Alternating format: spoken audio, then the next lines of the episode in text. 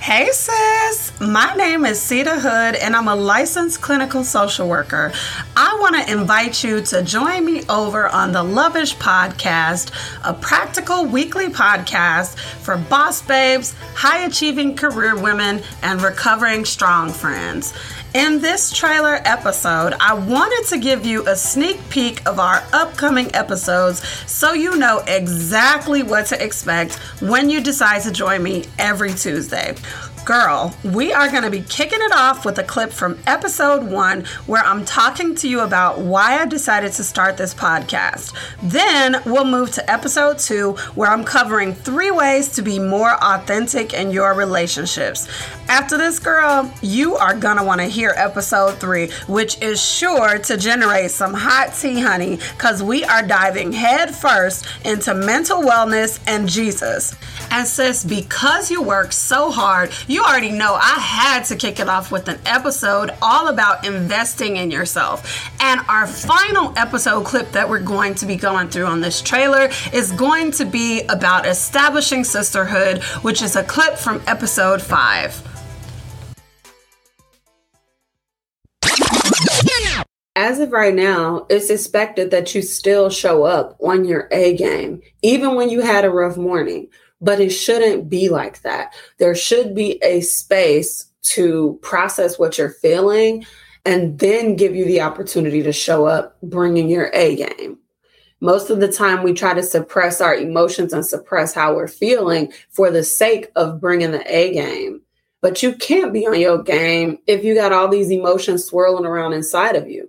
Now let's add to that and say that you also got into an argument with your spouse or your roommate or your mama this morning. Like that's going to put a lot of weight on you, sis. And that's heavy. If you listen to the first episode, I talked about my story with suppressing my emotions and just being this ball of emotions that I didn't really know what to do with or how to communicate properly. And so many women are walking around like that. And in particular, so many women of color walking around like that because we're told black families do this or latina families do this or asian families do this or indian families do this like there are cultural expectations but I want you to know that those cultural expectations do not supersede the word of God. Here's what I mean you are not being honest, you're not being yourself. You have this spirit of conformity because that is what, you know, we're called to do. Many times when you join a religion, then it calls for conformity. And Christ definitely calls for conformity in certain things. So there are certain set expectations of you. For example, that you serve and love the Lord your God with all your heart, soul, mind, and spirit. So that is a version of conformity, but it does not or is not meant to take away your unique identity. So, Jonah, the quick version of his story is that he was chilling, right? Living his life and minding his business when God hit him up and was like, yo, I need you to go talk to these people. They're doing all types of evil and wicked stuff. And I, I just need you to minister to them. And Jonah was like, fam, they ghetto over there, though. I don't feel like stepping over there. So he went all the way out his way to avoid doing what God told him to do. He took a boat in the opposite direction and he got eaten by big fish. Naturally, like we tend to do when stuff happens to us in life, he got mad at God. And that's when his suicidal thoughts came in. And I quote directly from the word in Jonah 4 3. He said, Now, O Lord, take away my life, for it is better for me to die than to live.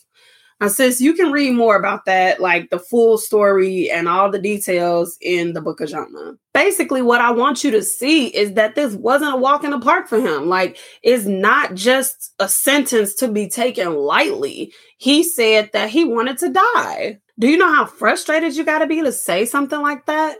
You know, and this is not to shame anybody that has ever had suicidal thoughts before because if you've listened to the previous episodes, then you know that I am a therapist that struggles with major depressive disorder. So I have had suicidal thoughts. And it's not something that is what people say for attention. If a person is cueing you into the fact that they're struggling with suicidal thought, that means that they really have got to be feeling pretty bad. And most people, it takes an immense amount of courage to be real about the fact that you are struggling with suicidal thoughts. That's just not something that's just like, oh, yeah, coffee time conversation. Like, no, it is a big thing to say, yeah, I'm thinking about this. And when people say it, they're looking for support. They're looking for somebody to be able to validate their feelings. So, what do you want in your environment to help cultivate peace?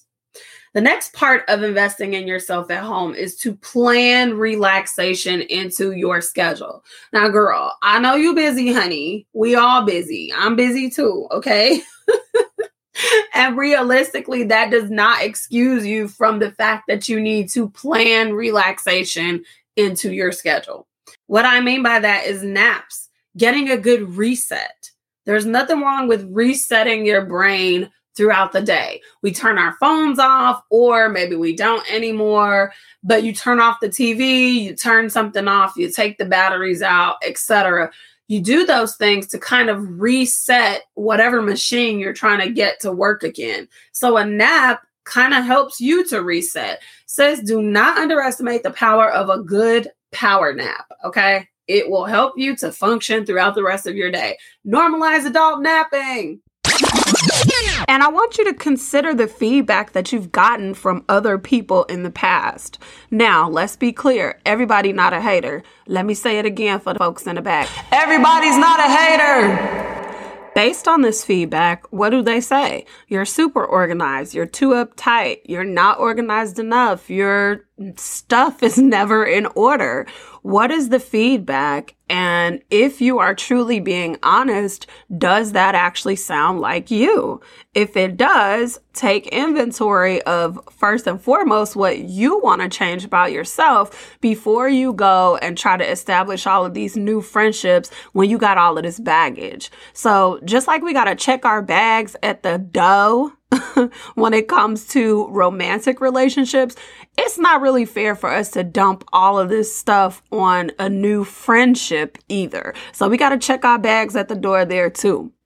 I'm only telling you this because I love you, girl. That's it. All right. I hope you enjoyed those snippets of the upcoming episodes. Again, I can't wait to talk to you over on the Loveish podcast. New episodes released every Tuesday. See you later.